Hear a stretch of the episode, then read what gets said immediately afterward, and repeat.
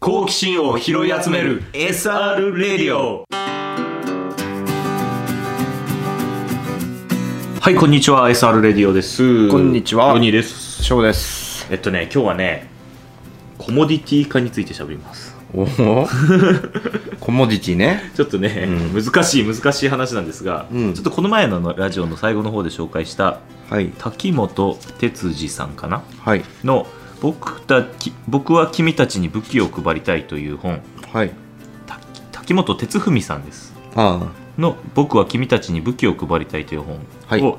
呼び始めたんです、アマゾンから届きましてあうんでまだね2章ぐらいしか読んでないんですけどうんちょっとね面白いなと思う話がありましてもう2章ですすでにうんうんこれちょっと話してみたいなとはい思ったんですまあこれから我々がやるうんまあ仕事の話というかねなるにほもどつながってくる話があるなとはい思ったんですよはいで何かというと、うんまあ、この本の導入が最初にはいえっとね医医学部を卒業したうんお医者さんはいでもワーキングプアになってしまう時代であるうんうんうんというような導入から始まるんですようんでえっとまあそれは、えっと、お医者さんだけじゃなくてえっとまあえっと法法律とかを勉強した人まあ弁護士さんみたいな人大学院とかねあのーそこまでそう学費をすごい払ってそう勉強して頑張って勉強して建築士さんとか、うん弁護士さんとかまあ専門的なことを深く勉強したにもかかわらずそうはいでもうワーキングパーになってしまう人が今日本にはいるとうんそういう現状であるとはいいうようなことが書いてあるんですよ、なるほどねうん、で、まあ、まあその時点で私あんまりそういう世界のことあんまり考えたことなかったのでほうほうと思って読み進めてたんですよ、はいで、えっと、それと同時に合わせてあとは今、えっとまあ、普通にあ、えっと、いわゆるホワイトカラーと言われる、うんえっとまあ、普通に大学出て、はいえー会社員として働いてと言われるやってる人うんも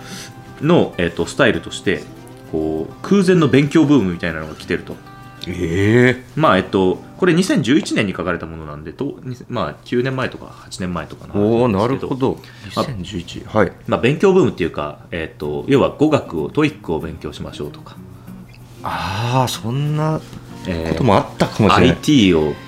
のスキルを磨きましょうとか、プログラミングとかね何をはいやりましょうとか、はいえー、と会計の知識を身につけましょうとか、あったかもしれないですね空前のはい勉強ブームがあったらしいんですよ。はいで、えっとそういったことが、えっと収入とリンクしない時代になってるよっていうことを伝えたいうん本なんですよ、はい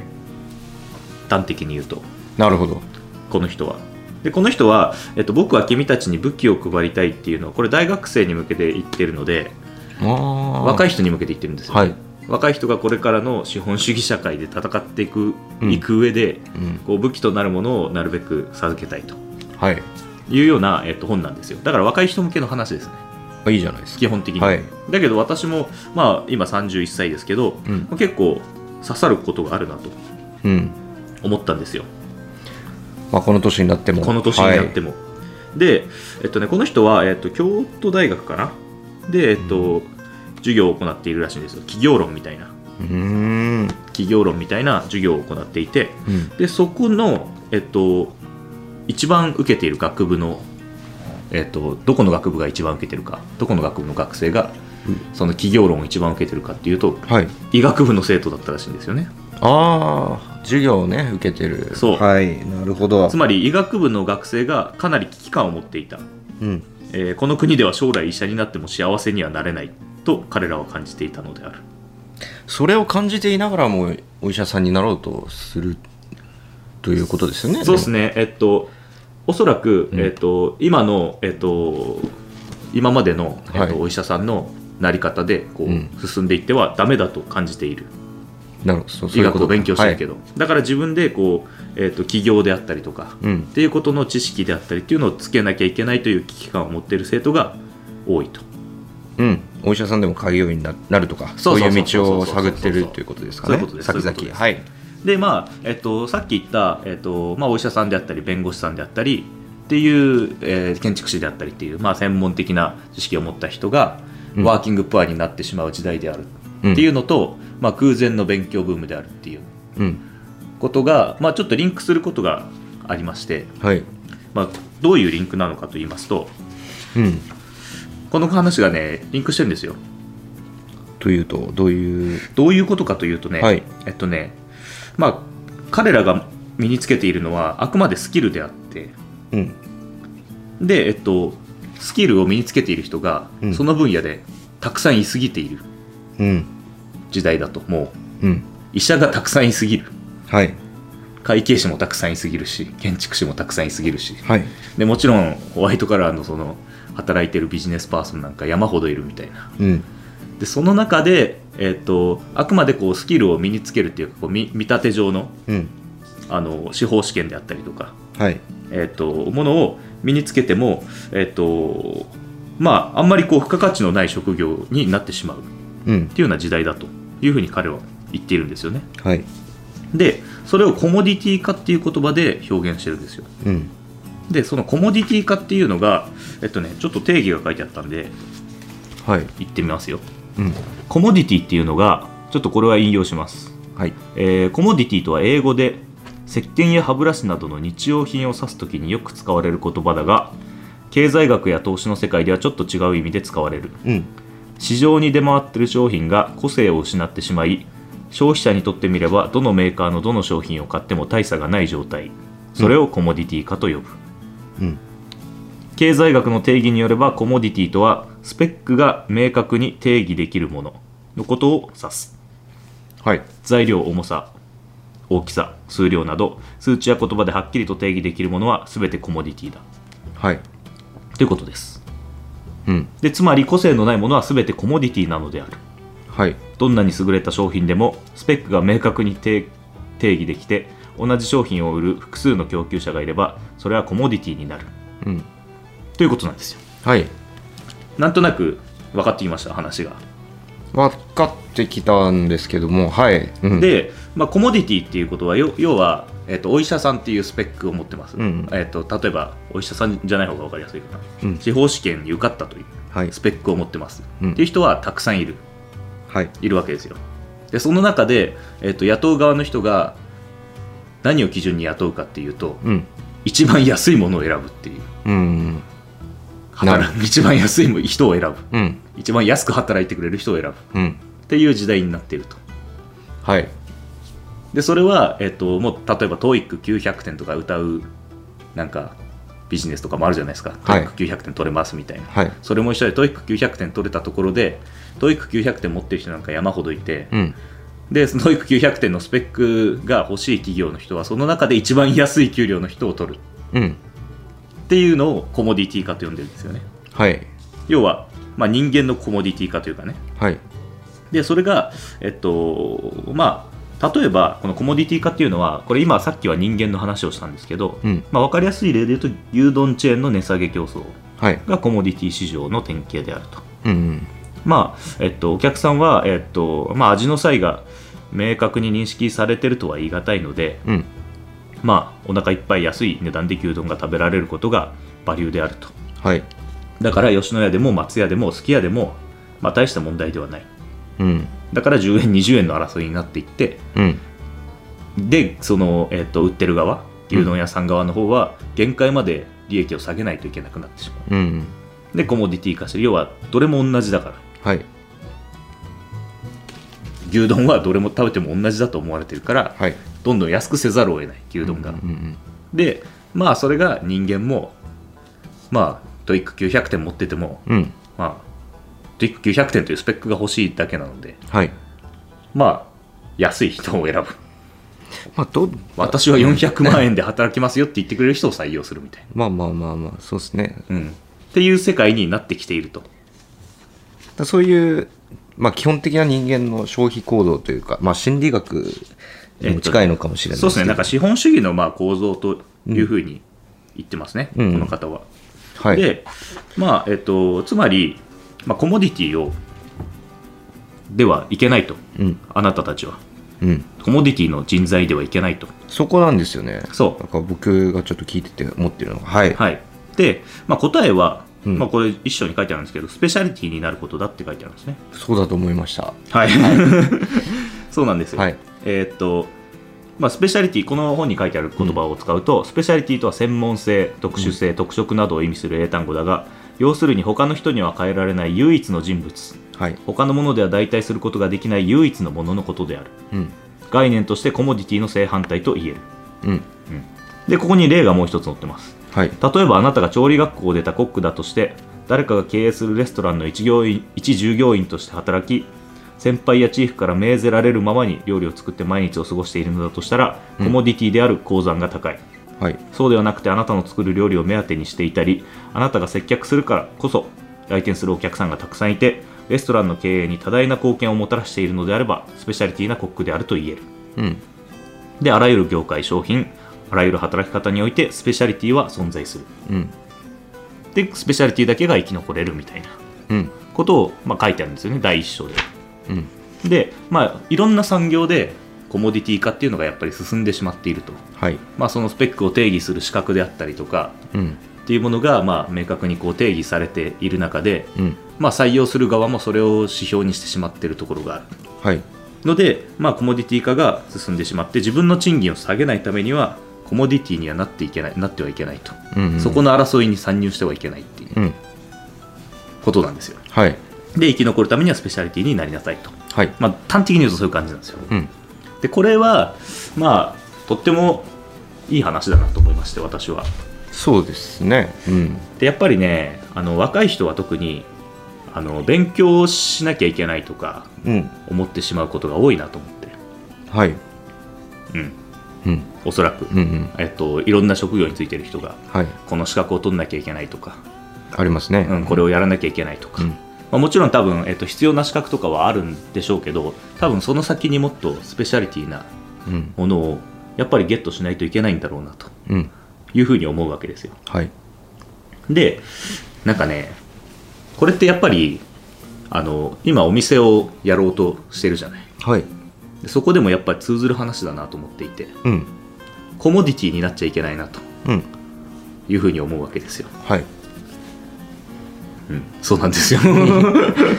いやまあそもそも、まあ、そうそうですねあのースキルとかっていう一括りなにしてしまってるんですけど、んまあ、知識を持ってるのとスキルがあるのとは別だとは思ってまして、うんえー、と今はもういろんな知識を取り入れられるじゃないですあか、そうねインターネットとか、そうですね手段がたくさんあるんでそうですねなんでそこの知識を持ってることに対しての何ですかね優位性がほとんどなくなってるんでああそうだねなんでまあそこは団子になってるからじゃあ安い方を選ぶみたいな。うんうんあの構図もあると思うんで、うんうんうんだから本当に何て言うんですかねそのスペシャリティを得るんであれば、もっと本当の意味でのスキル実践的なものだったり、うんなんかそういうのを持ってることが必要なんだなと思いますしうんあのインプットはみんなできるんでうんそのアウトプットの質を上げることによってうんスペシャリティを得るとかうんなんかそういうことが必要なのかなとはそうね感じますねそ今うのだね話を聞いていると。はいそうねうんだからなんかねやっぱりね今後の働き方の上でなんかこうまあこのこの場合はコモディティっていう言葉を使ってたんですけど、うんやっぱりとあるえーっと指標をなんか当てにしてはいけないなとやっぱり思うんですよね、私はうん、はい、なんかこれを持ってるからこの人はまあ一旦 OK みたいなうん、でやっぱり今普通の会社ってそういうのをやっぱり指標にするしかなくて、うんあのなんていうんですかねえーっとねし採用面接みたいなやつでははいどうしても分かんないんですよね、うんあのその人の全てをうんはいだからなんか私が一回転職活動を一回しようかなと思った時があってはいでその時にすごい疑問に思ったのがうんなんか自分の希望の年収とかをか書いたりするんですよねああはでそこですごい疑問があっていあれこれ低い方が採用はされるよなうんうんででも低いのは嫌じゃないうんでもそのひ高いというのを証明する術はそのシートと面接ではなかなか伝えきれないなって思ったんだよねはいうん見てないし普段の仕事をそうですよね相手方ははいどんなに言葉で説明しても、まあうん嘘かもしれないし、うん どんな成果を言ったとしても嘘かもしれないし、はいこれって意味あんのかなって思ったんですよねうんこの採用してほしい側がそのスペックをどんどん羅列することの意味がうんあんまりないなと思ったんですよ。うんだからそこを、まあえっと、勉強でこう身につけていこうとするうっんていうのはやっぱり手段としてなんかもっ遠回りなんだろうと、はい逆にうん自分の年収を上げたいのであれば。はっいていうのは常々今あのこれを読読んでいて私がその転職活動をししようかなと考えた時に、うん持ってた違和感と合致したんですよね。うん結局なんか自分のスペックを何で表現するのかはい何何でアピールするのかっていうのをうまく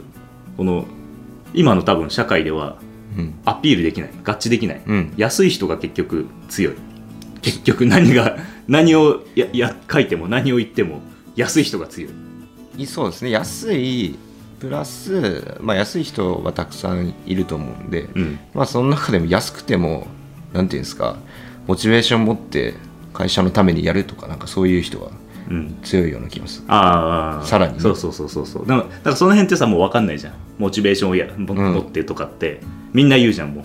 まあまあそうだでね結局一緒なのよねもうそうそうそうそうだからいやあのそそうなんですよなんかそう なんかそういうなんか話をねちょっとこの前あのパブリックバーの仕事終わりに、うんあの違うお店のうんスタッフさんと話してて、まあ、その人も、まあ、そっちの違うお店の社員さんやってたりして、うんあの採用とかの話をしたんですけどでその時になんか面白かったのはいやそこのお店い時給いくらで雇ってんのって聞いてそしたら「いや決まってない」みたいなあああなるほどと思ってでなんかよく話を聞いたらえっ、とね、まあ、時給なんか採用、まあ、求人出すじゃないですか、で来るじゃないですか、それ時給とか交通費とか気にしてる人はそもそもあんまりもういい印象がないみたういんうな、んうんうんでいやもう働きたいですとにかくみたいな、うんそういう人を採用すると、うんうんでそういう人はえっ、ともうその時点で高くなるよっていう、うん時給が普通の人よりも、うんうんっていう話を聞いてうんあその通りだなとなんか別にこっちがその時給ばって提示しなくても、うんなんだかんだ求人でもしかしたら来る可能性はあるしまあそうだね、うんそうそうそうそうそう例えばお客さんとかでやる気がやりたいなって思ってる人がもしかしたらいるかもしれないし、うんでそういう人たちにとってはその労働の対価っていうものはあの必ずしもおかるおお金ではなくてやりがいだったりとかその雰囲気だったりとかうんそのお店が好きだったりとかうんでそういうこともあるんだと思ってうんむしろそういう人たちに、まあ、普通は1000円時給上げてるところを1100円で最初からスタートさせちゃっても全然うちはそれとかでやってるけどねみたいな話を聞いて、うんあうんなるほど、うんそういうことだなとうんうんうんうんうん思いましたけどねそうだねそこプラスあのまあお金の話は、まあ、あのそういうことがあっていいと思うんだけど、うんだからそのスペシャリティを見抜くっていうのがやっぱねむずいなと思うんですよねあーあそんだけあの気にしなくてもスキルがなかったら実際はうんどうなのスキルというかスペシャリティがなかったら意味ないあスキルはまあ後でつくじゃないーあーそうその人にスペシャリティがあるのかないかをないのかをうん見抜くのがむずい、うんスキルがあって熱意があってもはい要はお客さんにを呼べない人とかうんお客さんに、えっと、スペシャルなものを提供できない人はコモディティなわけよ、ああこれこれで言うならば、だからその人はだからあの雇う側としたらなるべく安い方がいいわけうんだからそこをどうやって見抜くかっていうのがむずいのよ、だかうんらそこがなんか考えなきゃいけないうんで多分それを多分一期一会の人にと見抜くのは多分不可能なのかなっていうふうにうん思ってきたんだだんだんまあ不可能に近いですねそうそうそう、だからやっぱヘッドハンティングというか、うんみたいなのがあるのは多分そういうことなんだろうなとうん、うん適正な評価お互いにとってそうですねスペシャルな人材をうんなんか適正な評価でお互いにとってうんゲットできる。うんでっていうのがやっぱりなんかあるんだろうなとはい思いましたよ、うん改めて。うんあとはまあなんかこれで面白かったのははいなんか不安解消マーケティングっていう名前をして言葉を使っていて、うんまあ、やっぱみんな勉強しなきゃいけないのはしないと思っちゃうのは、まあ、不安を解消するためのマーケティングであると。はいだからそれに、まあえっと、乗っかって知識を蓄えていってもワーキングパーになってしまう可能性はあるよみたいなうんっていうのがまあなんか昔のその学問の勧めっていうはいはいはいあの福沢諭吉の、福沢諭吉はいあの時から、まあ、ずっと同じだとうん福沢諭吉がやってたことも不安解消マーケティングだとはいっていうふうに、まあ、伝えていて、うんまあ、慶應義塾大学にの宣伝本だからみたいなはいことを書いていてまあなんか面白いなとうんいうふうに思いまして私はまあそうですねワーキングプア7割ぐらいなんじゃないですかそうなんですよね今日本もっと多いかもしれないですけどねそうだねじ実際はね多分、あの働けど働けどなんか裕福にはなれないみたいなうんであとはあの実際にあの前に働いてた時に思ったんですけど、はい私が経営者ならうん若ければ若いほどいいなと思ったんですけど、うんやっぱりうんなんかえっとねあのレッドブルのチーム作りみたいなああ23歳以下のはい走れるやつうんだけ取るみたいな、うん まあ単純ですにあ のなんていうんですかまあアクションも多いしアクションも多いしあの感性も、うんあの鋭いし、豊かだし今の流れの潮流読めるしででしかも給料が安いし変な固定概念みたいなのはまだそこまでついてないそうそうそうそうそうそうだから、なんかそこになんかその時のなんか不安というか不満というかうんが、やっぱ私はあったんだなと思ったんですよねそうんの会社員の時に、やっぱこれって会社側からしたらなんか長く働いてる人を重宝するよりもはいアンダー25をガンガン取って、うんまあ、別にその人たちが辞めちゃっても、そうだうねん、っていう方がコスト効率がいいよなと思ってうんしまったんですよね私は。うんなぜならばスペシャリティをそこまで求められない仕事だったんですよね、なるほどまあ多分それって結構多いと思うんですけどうんってなった時にまあ特定のスペシャリストをまああのおそらくあのしっかり抱えている企業であれば残りの人たちはある程度こうコモディティ化された人材をうんなるべく安くうんよく働く人材をたくさん集めてる企業の方が強いのかなっていうふうになんとなく思ってたんですよ。はいだからなんかそれともちょっと一致するなと思って今回の話がはい今回のこの本で起きていた話が、うん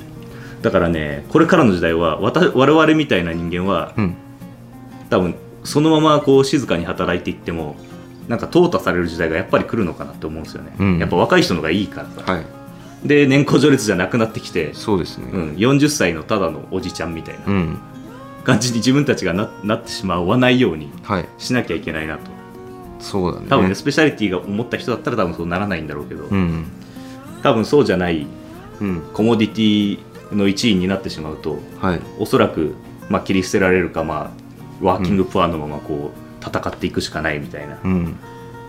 ていうなんかこうなかなかシビアな話になってくるなとはい思いましたよ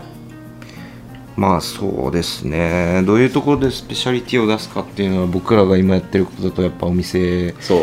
になりますしまあ今の感じだったらどうだろうな安い方に行っちゃうのかなとかそうそうそ思うっそてうますしそこでねどういうふうにそうそうそう色付けていくかがまスペあシサャリティッ,、まあ、サッカーとかだったりするんだろうけどそれがまあねそううんあそこに行けば、うんまあなんか面白い話ができるとかまあスポーツそう楽しい経験ができるとか、うんあそこでしかできない経験ができるとかになったら、まあ価格は下げなくてもいい良くなるはずなんですよね、うんでもそれができないのであれば価格を下げなくちゃいけなくて、はいまあ、そうなるとやっぱり経営的にはまあ一利品になっていくとそうですね価格を下げても来るかどうかもわかんないし1.5倍ぐらい来ないといけないわけそうですそうそうそうそからうおだ客かさら、んがはいきついのよだから結局そうだねまずそこもあるし従業員もそうモディティ化してほしくないそうそうのそうそうでそうそうそうできれば、まあ、まあコモディティ化ってまあ人材とかであれば、まあ、そういう飲食店とかだったら、うんでカウンターがあるところであれば、うんなんて言うんだろうな別に自分が持ってないキャラクターの人がいれば僕はいいなと思あっあてそうるんだで、ね結そう構だねなんで僕とキャラが被んなければいいかなみたいな。まあでもそれ大事だと思う、うんキャラかぶりしない方向の方がいたら、うんうんうんうんうんめちゃくちゃイケメンがいるとか、うんうんうんえーめちゃめちゃ話し上手な人がいるとか、まあめちゃめちゃ接客丁寧で愛想がいい人がいるとか,、うんまあなんかそういうそうねキャラクターがそれぞれあってみたいなお店だったらいいかなそうとね思ってるんで、だからまあ案外そのお客さんからとかっていうのは結構そのスペシャリティをちゃんと見抜けるうん要素が素養があるから、うん一発面接で話してどうこうよりはなんか確率が高そうなのかなとか思ったりもするまあまあそうですねしますね、はいやっぱり、うんうんなんかちゃんと見れてる分ねうん普段の生活をはいみたいなところはねまあそのサービスのコモディティ化を防がなきゃいけないっていうところプラスまあやっぱ人材のコモディティ化を防がなきゃいけないっていうのがやっぱり面白いなとうん個人的には思いましたよそうですねうん、やっぱりねどうしてもねなんかね不安になってしまうんですよね多分自分はこれでいいのかとかうんこの道でいいのかとか、はい多分一つのことを突き詰められる人はうんこんなことは気にならないと思うんですようんえーっとなんでしょうね例えばイチローみたいな人というか、はいうん、とにかくうんバッティングフォームとか柔軟体操とか自分がやるべきことを一本だけをとにかくうん極めていく人っていうのはおそらく、まあ、こんなことは多分気気にならずに自分のうん技,、技量を先鋭化できると思うんですよね。そうですね芸術家とか、うん、まあ、そう陶そう芸そ家うとそうかなんかまあそういう専門、うんもう本当のうん職人肌の人うんは全然気にならないと思うんですけどそうじゃない人がやっぱり多いのかなと思っていて、うん、まあ大多数がそうだと思いますね、うんはいそうなってくると自分の武器を増やそうと思ってうんスキルを増やそうとするんですけど、うんそれは意外と遠回りの一つにもなってしまうのかなと。うんうんうんっていうところは思ったりもしましたよはいだからなかなかね、うん勉強するなとは言わないけどうんその勉強のしするための第一歩を間違えるなみたいな話だと思うんですけど多分うんそこはね結構ね面白いと思いましたよ私はそうですねまあ勉強する専門的なことを突っ込まないで勉強するにしてもあのもう浅く広い広い部分がめちゃめちゃ広いとかだったらコモディティ化の中には入んないような気がしてままあそうすだし、ねスペシャリティにスなペるシャリティにはななるるかかももししれれなないいしんで、ねまあ、うんその仕方ですよね、うん勉強の仕方というかそうそうそうそうそうそうだからまあエクストリームにできる人は強いと思うんですよやっぱり、ん何かをうんただそういう人はなかなかね出会えなかったりうん自分がなれるかというと、はいなかなか難しかったりするのでうんどうやって自分のスペシャリティを作っていくかっていうそうですね話をちょっとね、私も考えなきゃいけないなとうん思って ますよなかなか難しいですけどただ逆に言うとまあ多分茨城でそんなスペシャリティをねうん持ってる人もなかなか多くないと思うので、はいまあ、まあ結構あの随所随所にいるとは思うんですけどまあ、話してみたらねそうそうそう結構いるかもしれないですけそどうそうはそういだからねそういうのをねちょっとね考えてます私はうん自分の武器の磨き方というかね